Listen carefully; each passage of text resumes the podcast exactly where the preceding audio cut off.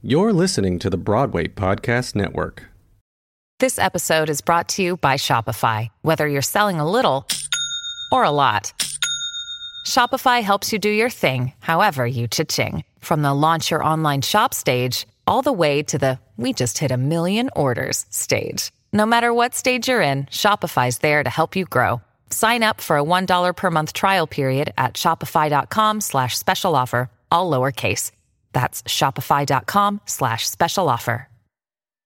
Good evening, ladies and gentlemen. Welcome to the fabulous Feinstein's fifty-four Below. Before we get started this evening, just a polite reminder. Please take this moment to silence your cell phones. Also, there is no flash photography, please. Thank you, and enjoy the show.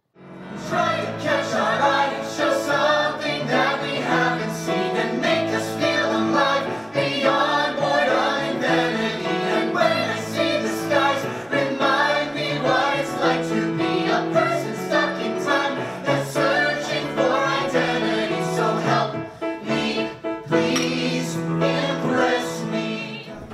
Hello, everyone. Welcome back to the Feinstein's fifty-four Below podcast.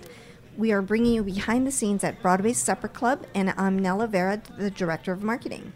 Joining us today, we have Matt Dahan and Kelly Lynn D'Angelo, writers of the emotional and explosive pop rock musical Starry, about brothers Vincent and Theo van Gogh. Following a sold-out engagement with us in twenty nineteen and coming off their Edinburgh Fringe Festival concert series, Matt and Kelly returned to Feinstein's fifty-four Below with a song cycle presentation of Starry. Matt and Kelly, welcome. I'm Matt Dahan. I'm Kelly Lynn D'Angelo. And you are listening to the Feinstein's fifty-four, fifty-four Below, Below podcast. podcast. Thank Hi. you so much for having us. Hi. I guess my first question is, how long have you been working together, and how, how did you meet? Oh, boy. So it's a good story, actually. The, the story of how we met is yeah, very well-traveled at this point. It's um, I was helping a friend of mine move in to her new house in Los Angeles. And in twenty fourteen, so yes, it's been quite some time. And I was moving some pictures out of the moving van, and one of them was a framed print of a Vincent van Gogh uh, piece called Almond Blossoms. And I went to my friend, whose name was Mary. I'm like, Mary, like, you have great taste in art. I didn't know that you were a fan of Vincent van Gogh. And she's like, oh, no, that's my roommate, Kelly. And I didn't know Kelly at the time. So I bring the, the work into her room. And, and then I'm, I go over to him, and I'm, like, looking at the painting, and I'm like, oh, you like Almond Blossom? And he's like, yeah, I love Vincent van Gogh. And I was like, how funny is this? I wrote my thesis on him in college, and I'm obsessed with his story. I'm writing a musical about him right now. And then he turns to me, and he goes, I'm doing it, too. And we, what? yeah, and then we looked at one another over this painting, and I was like, do you want to write it together? And he just looks at me, and he goes, yeah. I'm like, oh, um, why not? Let's go. That's so crazy, but yeah. What if they had been radically different? it, it was the wildest thing. We compared outlines, because it's an idea that I came, I started to bring into fruition when I was about eighteen years old, because I had a different book, and we worked on another musical together, which is a, a an adaptation of The Count of Monte Cristo. So that was like our first project together. So at that point, I had already written the book when I was eighteen, and I was like, okay, next project for myself, oh, Starry. And so I started to write the outline, and then we compared them, and they were the same story, the same five years, the wow. same focus on Vincent and Theo in Paris and Montmartre. It was wild. Yeah. Wow. Just exactly the same beats, the same everything in the outlines. And I was already starting to brainstorm ideas for music. Once we started combining our two outlines, it was like, well, there's a show here. You Amazing. Know, so. Do you write the music and you write the book and lyrics, or how do, how does it work? I uh, I write the music, mm-hmm. and Cal writes the book, and together we combine on the lyrics. I love it. I love, I'm fascinated by how people get inspiration for shows, and this is probably the most unique way that people have been inspired. What is it? Why a musical about Van Gogh, post-impressionist artist? I I feel, and I think we both do, that so many people know the name. When you, when you say, I love I love going up to people and saying, have you heard of Vincent van Gogh? And they say, yeah. And I say, what do you know about him? And they'll say, you know, I, you know he cut off his own ear, and he painted that thing, The Starry Night. Um, sometimes they'll know he was in a yellow house. Sometimes they'll know a couple other details. But generally speaking, I'm like, do you know that he never sold a painting in his life? At least that's what people say. And they go, yeah, yeah, I guess he, you know, I knew he wasn't really big when he was around. And I said, well, How do you think he became who he was? And that's really where like the discussion begins, is really about the story behind the man and the reason why his work is so transcendental, and it it still sparks conversations today. I like to think he's kind of somebody who sits and sat at the precipice of the material world into the emotional world. He was the access point for artists. He defined modern day artistry. So it's a really interesting story to tell. Yeah, and the story just sings. Well, you know how people say that about certain stories, that you pick something up. If you if you're going to turn into a musical, it needs to sing to you. And the story of Vincent and Theo and the whole gang there in Montmartre, it just sang to both of us. And deep down, be, even beyond the core of it being about an artist and creating art, some of the most famous art in the world, it's a story about family. It's a story about friends. And once you break it down to that level, it became so relatable and so moving. Yeah, just the story of how these two brothers, even though they both died very young, how did their story persevere? That introduced us to an incredible woman named Joanna, who was the wife of Theo. And it was, uh, she kind of carried on this story and this legacy. And this remarkable woman, she sang. You know, she needed to have a story, her story be told, because no one really knows about her at all. No, and it's it's it's all the letters, the compilation, the person who created mm-hmm. modern day artistry wasn't just Vincent. It was really, it's really Theo's wife, Joanna, who, again, she alone defined that. Let love defined that. Her passion for the story defined that. It's, as an art history major, as somebody who loves the history part of art and not something, I, I don't like looking at it and only object, like there's an objectiveness that's required, not a subjectiveness. And I think that we get to bring a conversation and make things emotional again. Kids walk through museums and they pass by and they just don't look twice, and people don't understand the stories. But now we're getting these beautiful, beautiful essays from kids who are so excited to learn and study, and it's because we're making it alive again. We're making, these are real people, so it's it's exciting. Yeah, we didn't just want it to be a story about some crusty old painters that you read about in a yeah. history book. It's uh, when you look at it objectively, this was such an explosive and imaginative time in human history. Everything was being questioned, from you know science to faith to art, and this was the hub of that universe. And that's where we find our characters, and that is just so much fun to write about and sing about. And it was kind of, I like to think of it as a, like a rebirth in some ways, or more like a, instead of renaissance, sometimes I say naissance. It's mm-hmm. just a birth, because yeah. it was twenty years of lack of war. There were people who were able to generate ideas. There were philosophers coming out. It was this really formative time where people were starting to think. You know, we were all moving forward and progressing, but suddenly people could breathe because they weren't consistently serving in different sort of wars. And suddenly the head started to grow and people started to try to think about what was next and what else could we do. And a lot of people were grasping and grabbing in different corners. And Vincent found this little nook. And it's really fascinating how he became kind of the pinnacle of artistry. It's yeah. an exciting story. I love this story so much. I love the idea of the letters and bringing Joanna to life, and, and the letters just, you know, that you pour your soul out. I guess because proximity, you're far away from your loved ones, so mm-hmm. you don't have any other way of communicating. But when you read some of the letters, they're so moving and so detailed, um, you know, just a biography in itself. Yeah. Yeah, and she translated it four different languages over the course of her life. That book took her years to compile. Um, she was so brilliant. She was so smart. Yeah, we can't gush over God, Jo she was enough. she, is, she is the best.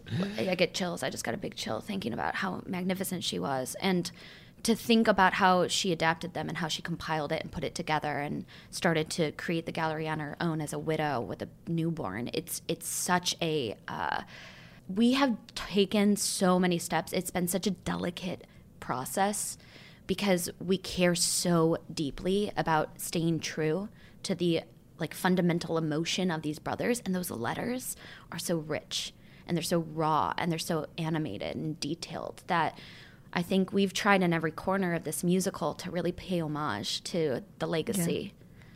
Yeah, and we're For, so fortunate to have these letters. Mm-hmm. I mean, oh. without them, we wouldn't have this kind of window into, because he was not a huge critically acclaimed artist at the time. So the only way you could get this window into their lives, their relationships, their everything were these letters. Yeah. And Joe was the big reason why we have this. And without that, we wouldn't be here having this conversation. For people who maybe are not as familiar with Van Gogh's life, this idea of focusing the show on the brothers, can you talk a little bit about why a story about Vincent van Gogh can't be told without Theo?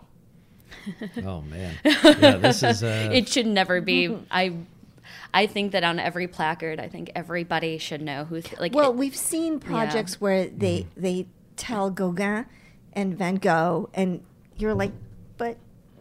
You know, it seems like something's missing yep, here. Yep, oh, yep. it so is. So I wonder, you know, if you can tell our listeners what what was going on in that relationship and why it was, you know, they're so intertwined, these brothers. Okay, well, the word that I like to use, the phrase that I like to use to describe those two is a binary system. One literally could not live without the other. Uh, Vincent was not super duper close with a lot of his family. Theo was the one who... really gave him the support, gave him the love financially, and he just gave him the opportunity to be the person that he became. Didn't always understand him one hundred billion percent, but just like any siblings, you know, they love each other and they support each other. And uh, it's a it's a binary system because they just could not have been much more different. and, and Theo was such an interesting person. Like, he was an artist too. He, well, and he did do artistry when he was younger, but from the age of like fourteen and fifteen, they had an uncle, Uncle Sent, who um, oversaw this art gallery in Paris. So from a young age, the boys would go to Paris and they would tour the galleries and see all this beautiful art. And they were so focused on their family. Their father was a, a pastor, and so um, or a priest, and they would spend all this time together. Um, and the family would do painting, and they would they would talk and listen to music, and they spent quality family time together every Sunday. So family was so important. But from a young age, Vincent was consistently in the shadow of other family members. It, for better lack of terms, there was a pretty dark moment in his past when there was another child born stillbirth named Vincent. And so he always felt like he's in the shadow of this firstborn. And it's a really beautiful and tragic upbringing. Uh, but Theo always saw beyond that. He always looked up to his older brother, as eccentric as he was, as wild as he was. His philosophy, like his philosophy was explosive. He wanted to be a priest like his father. And so he would go around town and shout all these ideas and come up with all of these different ways to look at life. And again, that kind of put him as an outcast. But Theo just loved him so deeply. So when the, by the time Theo was uh, seventeen, he had already moved to Paris. He had he had been resolved by the time he was fourteen to become an art dealer, just like his uncle Sent. And he was the youngest person ever in the history of Goubelins Art Gallery, which was around for about fifty years, the youngest one to join. They said, yes, this kid really wants it. So by the age of seventeen, he started working and selling art. And then within ten years, right around the time that Vincent finally resolved himself after going through so many different career paths, um, decided, you know, when he was like in his thirties, oh, I think I, you know, formally want to create. And I tried like fourteen other things, and now I want to be a painter. Uh, Theo was so supportive of that, but also very hesitant in certain ways, where he wanted to make sure that Vincent had all of the tools and assets needed. But financially is really where he supported him the most, because he was so successful by the time he was twenty-seven. I could talk all day about this. Yeah, I, I have no. like I have like a autobiography it's in my brain. It's great. I love it. I love that story. I love just everything about his life. I also love reading about, he almost, especially, I'm talking about Vincent here, there's like an innocence to him. And I, I guess it has to do with the way he looks at life and also physically looks at things. You know, you always wonder, Picasso, that's what he sees.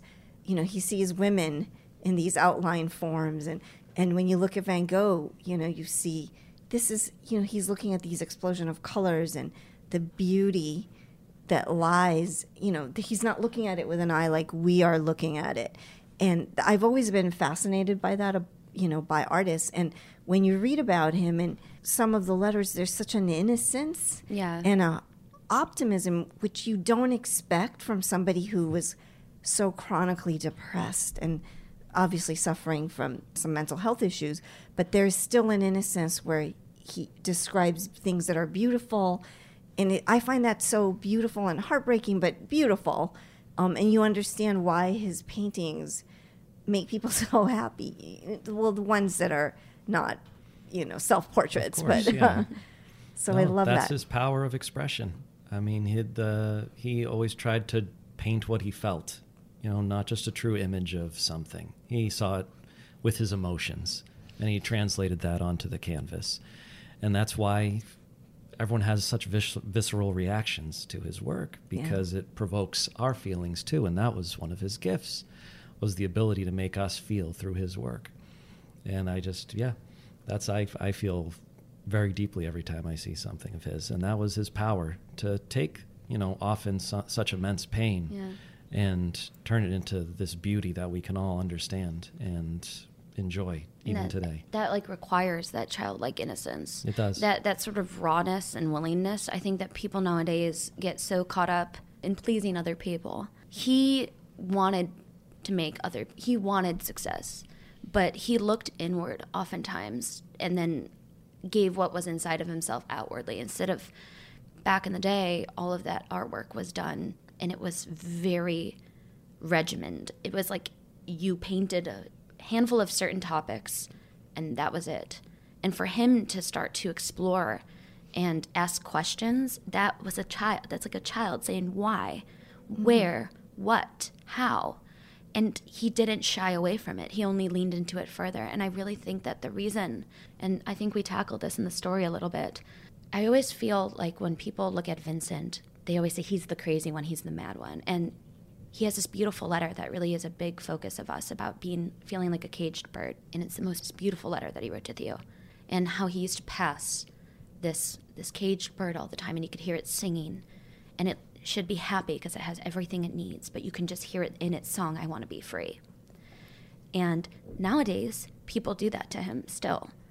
They look at him as a caged bird, and we want to reverse that. We're trying to set him free mm-hmm. through this, because yeah. it, he is so much more than, than the guy who all cut of up his, his own, ear. And, yeah. I, and who even knows how that all yeah. happened. There's a lot of subtext, and we want to leave that up to discussion and people's mm-hmm. own personal interpretation. But his freedom, that's all he ever wanted. And I think that we really tried to emotionally capture that through song. We've been working on this for about a little over three years now, yeah, right around that. Half, yeah. And it's really accelerating because the story, again, we're workshopping all the time. It's really come to a beautiful place now. And we found something that I think was always there that was, it was so hard to articulate. Someone would ask, well, what's it about? And I'm like, well, it's it's really about two brothers finding the power of expression. And it's like, well, what does that mean? Like, what do they want? So is, do they want to sell a painting? And it's like, no, it's not a material thing. It's about two people finding the power of expression. And really what that story is, really what we're trying to tell is the story of unconditional love. How, how do you express, how do you find unconditional love in somebody else enough that it transcends time? Look at where we are. Even though they died young and they never got to see and reap what was sown, mm-hmm. it, it was sown. Yeah. So we're still feeling that love today. And yeah. the so love you, brought us all together. You mentioned that it's you, you're in a good spot now. So where is the project right in now in terms of its development? Oh, man. So this is probably, what, the sixth version of the show yeah, that we there's have? There's a lot of versions. Yeah, yeah.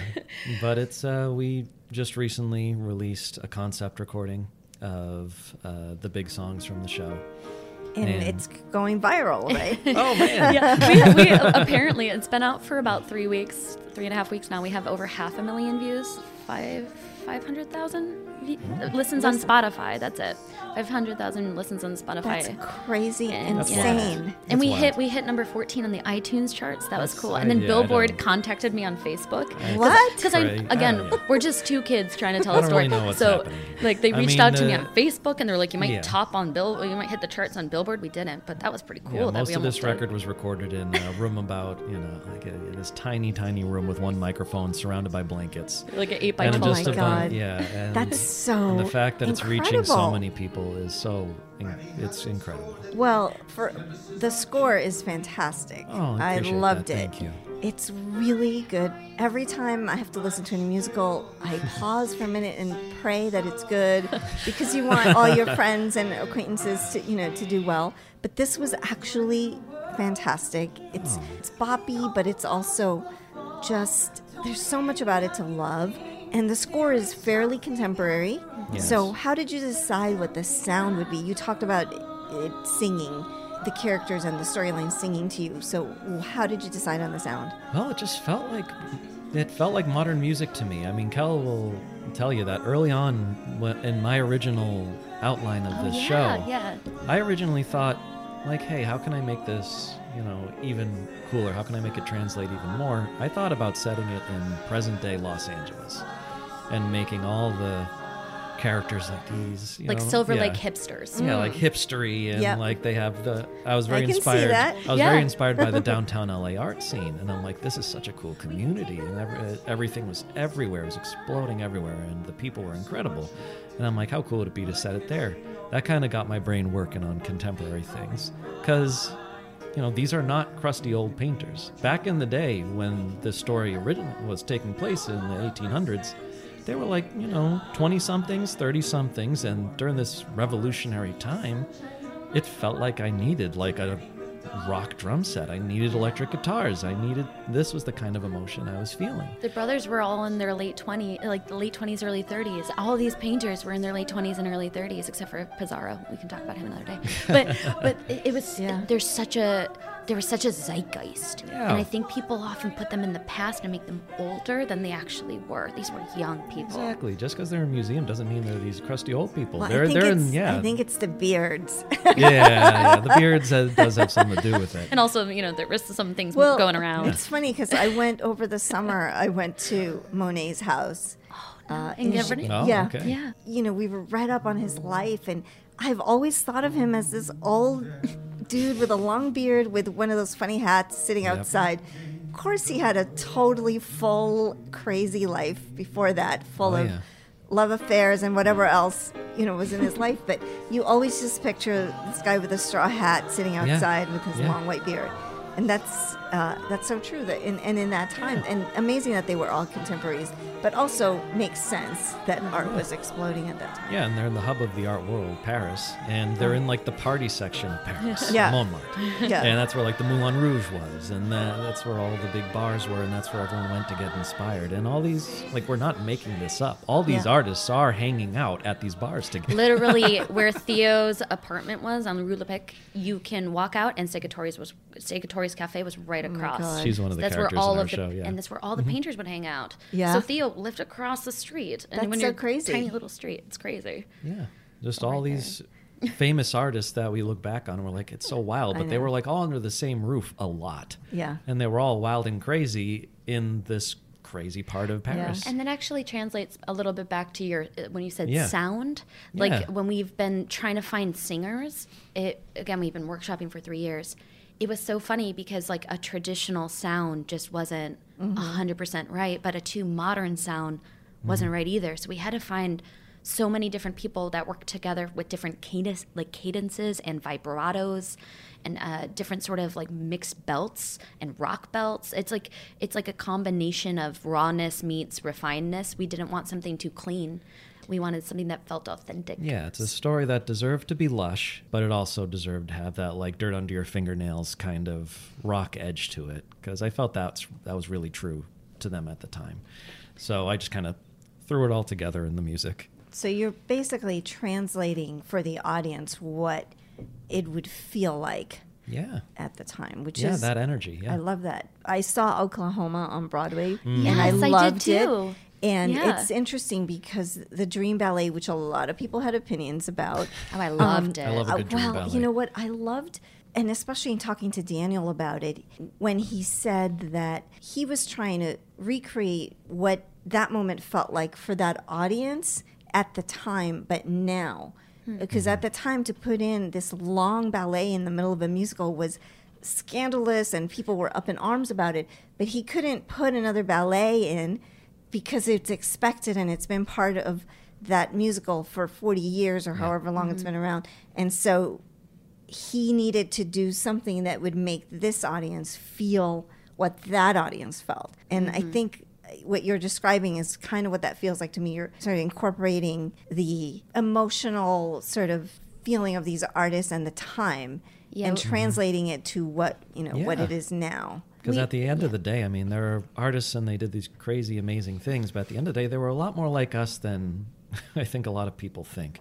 And a lot, and part of my score was to kind of draw people into that world and invite them in to a world that they might feel a little excluded from if they just look at like a painting by Vincent or a painting by Gauguin. You know, this makes, I want, my goal in a lot of ways is to make them feel like this is one of us. And you're like stepping into the painting and it's inescapable kind of vibe. Like we, mm-hmm. we workshopped it at Rockwell Table and Stage in late twenty eighteen. So we had eight shows. We sold them all out, which was really exciting. There's not a lot of good selling out, so let's keep that going. um, but we, we stepped into this world and it was an immersive environment. And it felt like you were in Segatori's cafe because it was kind of like a cafe vibe with table service, kind of like Feinstein's. Um, mm-hmm. uh, but... It's something that I think, like in Oklahoma, they did such a great job of really making you feel like you were there and everything was everywhere. And I think that's something that this show, you can, like when you listen to it, when you listen to Matt's brilliant music, you step into it and you can just imagine it all around you. Mm-hmm. It's it's not something that's just viewed like a painting. It's something that's like experienced. You mentioned the cast, and we noticed that some of your cast members are StarKid members. Oh, so what yeah. made that connection? How how did you end up with that? Long journey. It's a well, long, I mean, interesting it, road with that. It started very early on with uh, before we even had finished Act One, really. I mean, we wanted to do some concerts to just dip the toe in the water with the songs, make sure they were good, make sure an audience responded. And uh, Kel was showing me a bunch of people. And uh, Jamie Lynn Beattie was a StarKid member. Is a StarKid member, and I didn't know anything about Team StarKid at the time. I, which I is, might, maybe I knew a little bit. I only just found out about yeah. them and realized, yeah. oh my God, they are the most incredible community of artists and creators and fans. And it's so crazy that I didn't know anything about them because now I'm their music director, which is oh nuts. Wow. I yeah. like I've, okay. I've out in L A. They're based in L A now, and oh, I are, okay. music direct their shows. Yeah. But well, at they, the time, you know, we yeah. booked them at yeah. fifty-four Below, yeah. and they said, "Oh, could we do a week?" And we were like, oh, "A week is for like." You know, yeah. Kelly O'Hara, who can we know can sell out and has a fan base, and we put their show on sale, two performances. How quickly did we yeah. sell out? Like, with, I don't even want it. I mean, I think our it crashed our servers, yeah. and then we were like, "Who are these people?" And then we realized the power of YouTube. Oh, oh yes. my oh, yes. God. They own And now YouTube. We've added performances. They're still all sold out. We just added one more performance on Friday, and that's been sold out. And we're getting sob stories and letters from mothers mm-hmm. saying, please, my child, yeah. we're flying out, and we didn't get tickets. Or oh. my child is their biggest fan, and we got main dining room seats, but we have to have ringside seats. And I'm like, relax. It's twenty-four Aww. Feet from the stage to Aww. The back of the venue. Your kid Aww. Is going to be fine. Aww. You will still be able to see the pores on their faces. Like, but all, we are getting a, it's. I mean, I've never it's seen anything like it. It's a. It's another. It's like a zeitgeist. It's. It's this generation. I'm gonna. I'm gonna say it for myself of millennials who were actively searching for musical theater that spoke to them. And when they started making stuff in the early... You know, the parodies, right? Yeah, when they started making the parodies, it was it was so brilliantly written and so so raw. It that was the I, perfect storm. Yeah, it was just uh, yeah. what people were looking for at the it's time. Incredible. I mean, it's, it was the dawn of YouTube, and their first you know big thing was Very Potter Musical. And they're like, well, we don't have the rights to this, so why don't we just release it on YouTube and see what happens? And now look, uh, eleven, twelve music, musicals later, they're still and going stronger than ever. Didn't uh, take it down. No. No, well, it's a parody, so it's, it's a parody. Protected yeah, under the, the Constitution of the United States yeah, of America. Yeah, parody law. Thank you. But it's it's wild because Jamie Jamie got yeah. involved very early on, and then we needed at some point a Vincent, and she uh, I reached out, and she was like, "Well, I have this, I have these two guys, Jeff and Dylan," and I was like, "Oh." Yes. Two and so other we, amazing star kids, yes. And we brought them in, and then we started workshopping with them in late twenty seventeen. And really since then, they've been involved in different capacities. It's funny because in early twenty seventeen, right around that same time, is when we found Mariah as well. um, who was in an interesting place where she was moving to uh, do more directing because she's brilliant in so many different ways. Uh, but she started lean again back into our workshop and really started to get involved with Starry. And then StarKid started working with her, and we started working with more StarKids. And now it's been like this beautiful intersection yep. wow. in dance. Now we can't get away from each other. It's amazing. You know, I've watched the YouTube videos of them performing, and they're really good. Seriously you know, good, good. cast. Mm-hmm. And and I love that they're young because, again, I was expecting to see some old bearded, white bearded guy singing uh, yeah. your song. And it's, you know, a young man in his prime. And you're like, okay, you know, I know yeah. where this show's going. And it, it's kind of awesome. So you've done, in addition to Starry, you've both worked on The Count of Monte Cristo. Stories based in the eighteen hundreds in France. What draws we you to a, this yeah, time we, period? Like we have a Not that it here. Isn't a great, a great period. I love the period. Um, also, I love France and I'm Francophile. But what draws you to this time period? Oh well, Cal, you want to take this one? Yeah, I mean, I, I love history. I have I have I have a cultural anthropology art history degree. Like I was obsessed with like nineteenth century literature. I found The Count of Monte Cristo when I was like in ninth grade, when I was fourteen, and that's when I started writing the book for my adaptation of The Count.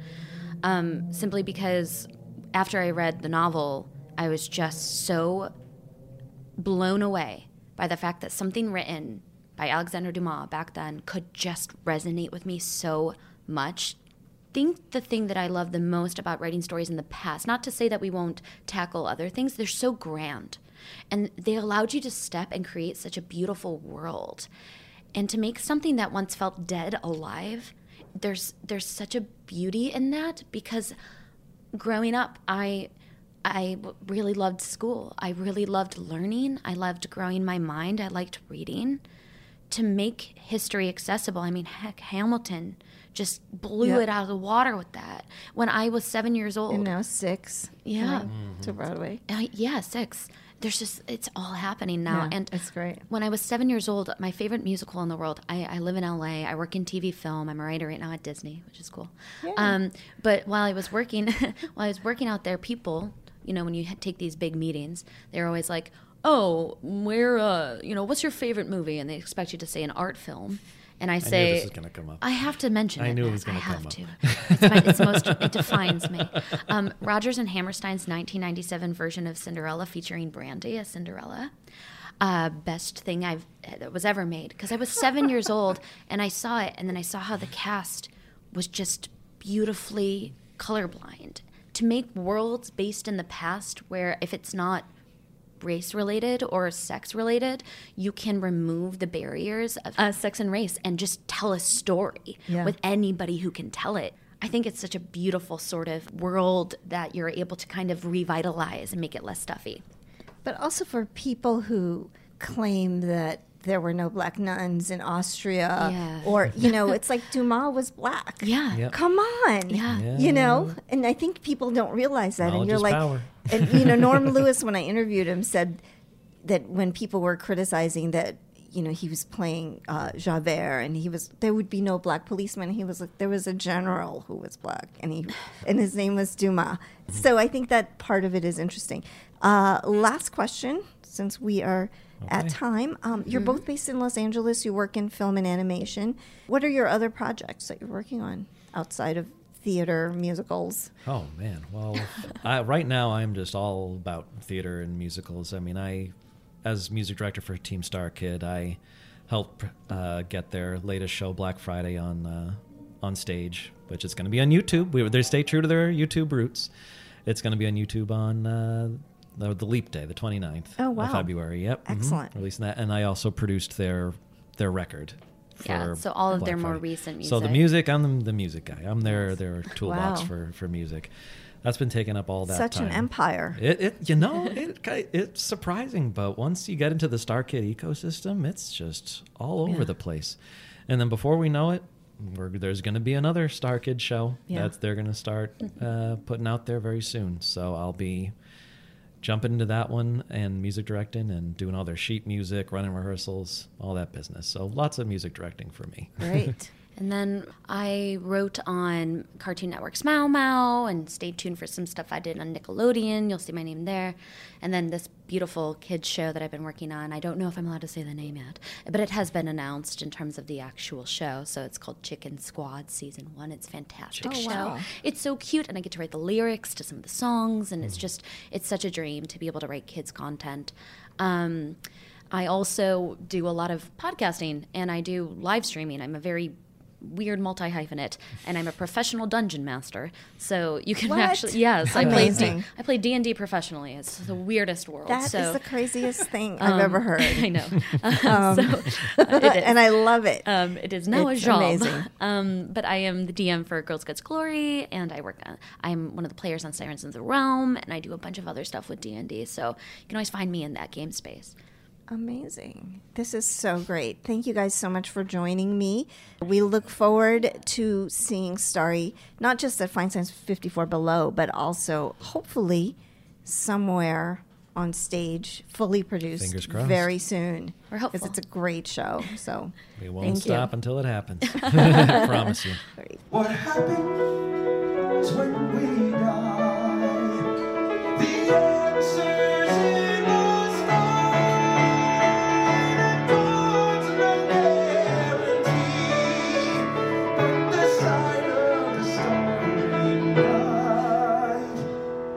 The sight of the starry night.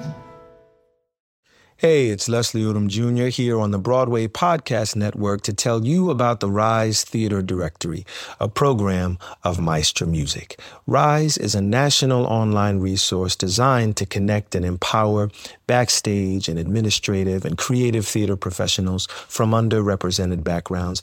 If you work or aspire to work in the theater community, this can help you find your next project. And if you hire theater professionals, search the RISE Theater Directory to find your next team. Create your profile now and get more information by visiting rise theater dot org. That's theater with an R E R I S E T H E A T R E dot org, because only together we rise.